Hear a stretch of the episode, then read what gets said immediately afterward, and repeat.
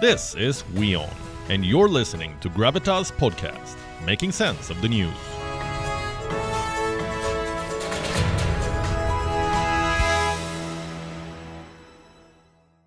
Our planet may be dying one ice melt at a time, but we humans want to live a long, long life. And we do all we can to extend our lifespan. We work out, we eat healthy, we try to go for regular health checkups, we drink juice, conduct health research, research on longevity.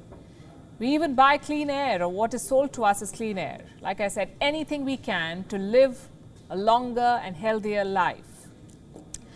What if we told you that the secret to a long life is not in juice bottles, it is in an old brew?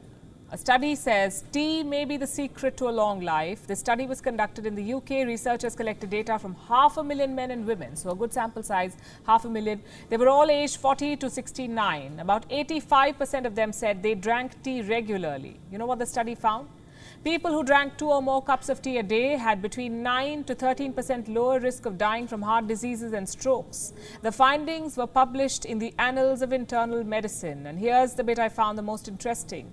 The researcher said that the result was the same regardless of whether you added milk to the tea or sugar, same with the temperature.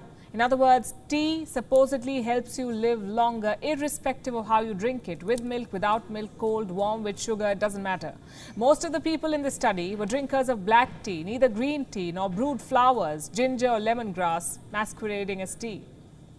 Also, like I mentioned, the study was conducted in the UK, so the results are relevant for a middle aged white population or the drinkers of the famous English breakfast tea. But what about the rest? Does it apply to us? Tea is the world's most consumed drink in the world after water, the world's most consumed drink. Turkey is the world's leading tea drinker. It is followed by Ireland, the United Kingdom, Russia, and Morocco.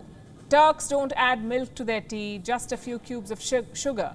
In Morocco, mint tea is a symbol of hospitality. You may have seen videos of tea being poured into small glasses from a height. Well, that's how the Moroccans drink their tea. In Japan, tea is an art.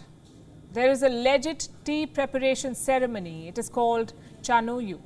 It starts with the matcha powder being measured in what they call a chashaku or a small ladle. The tea is then brewed in a bowl called the chawan. Water is slowly mixed using a handmade bamboo whisk. The ceremony focuses on the aesthetics, on the motions of the host who is making the tea.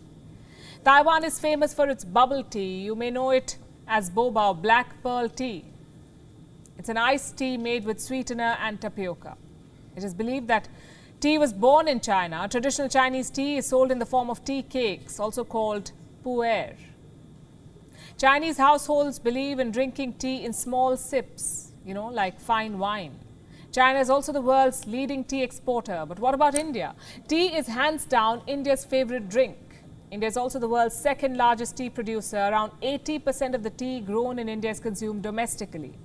Yet the per capita consumption is not as high compared to Morocco or the UK. Most Indians like their tea black or in the form of masala chai. A YouGov survey, a recent survey in India found that 25% of the people feel that India is increasingly leaning towards coffee. Worldwide, though, tea from India remains among the most coveted. So, what is it that makes tea, quote unquote, healthy?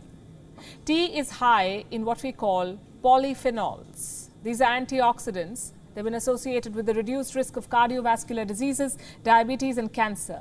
So, coming back to the question if tea is an elixir, does this apply for those outside the UK too? The recent research is not a one off. Earlier studies in China's Tianjin Medical University found that people who consume two to five cups of tea a day have lower risk of stroke or dementia. But I'll tell you why we take these studies with a pinch of salt, why we should. Because very often these studies also have vested interests. We've not been able to find any links if this study was funded by a tea board or not. But that's very often the case. One day, a study claims green tea helps in weight loss. The next day, another study says hibiscus tea is rich in vitamins, or chamomile tea is good for your skin. Some cheer for matcha tea, some for spearmint tea, even the humble kava. When the pandemic struck, Indians began drinking what's called kadha. It's a brew made of pepper, ginger, and basil. In some parts of the world, this drink would qualify as tea. But just like kadha, there was no real guarantee that tea is actually beneficial for you or that it helps you live longer. Studies are often as good as a chocolate teapot. I'll end by saying what I always say in such stories talk to your doctor before you decide what is and what is not your cup of tea.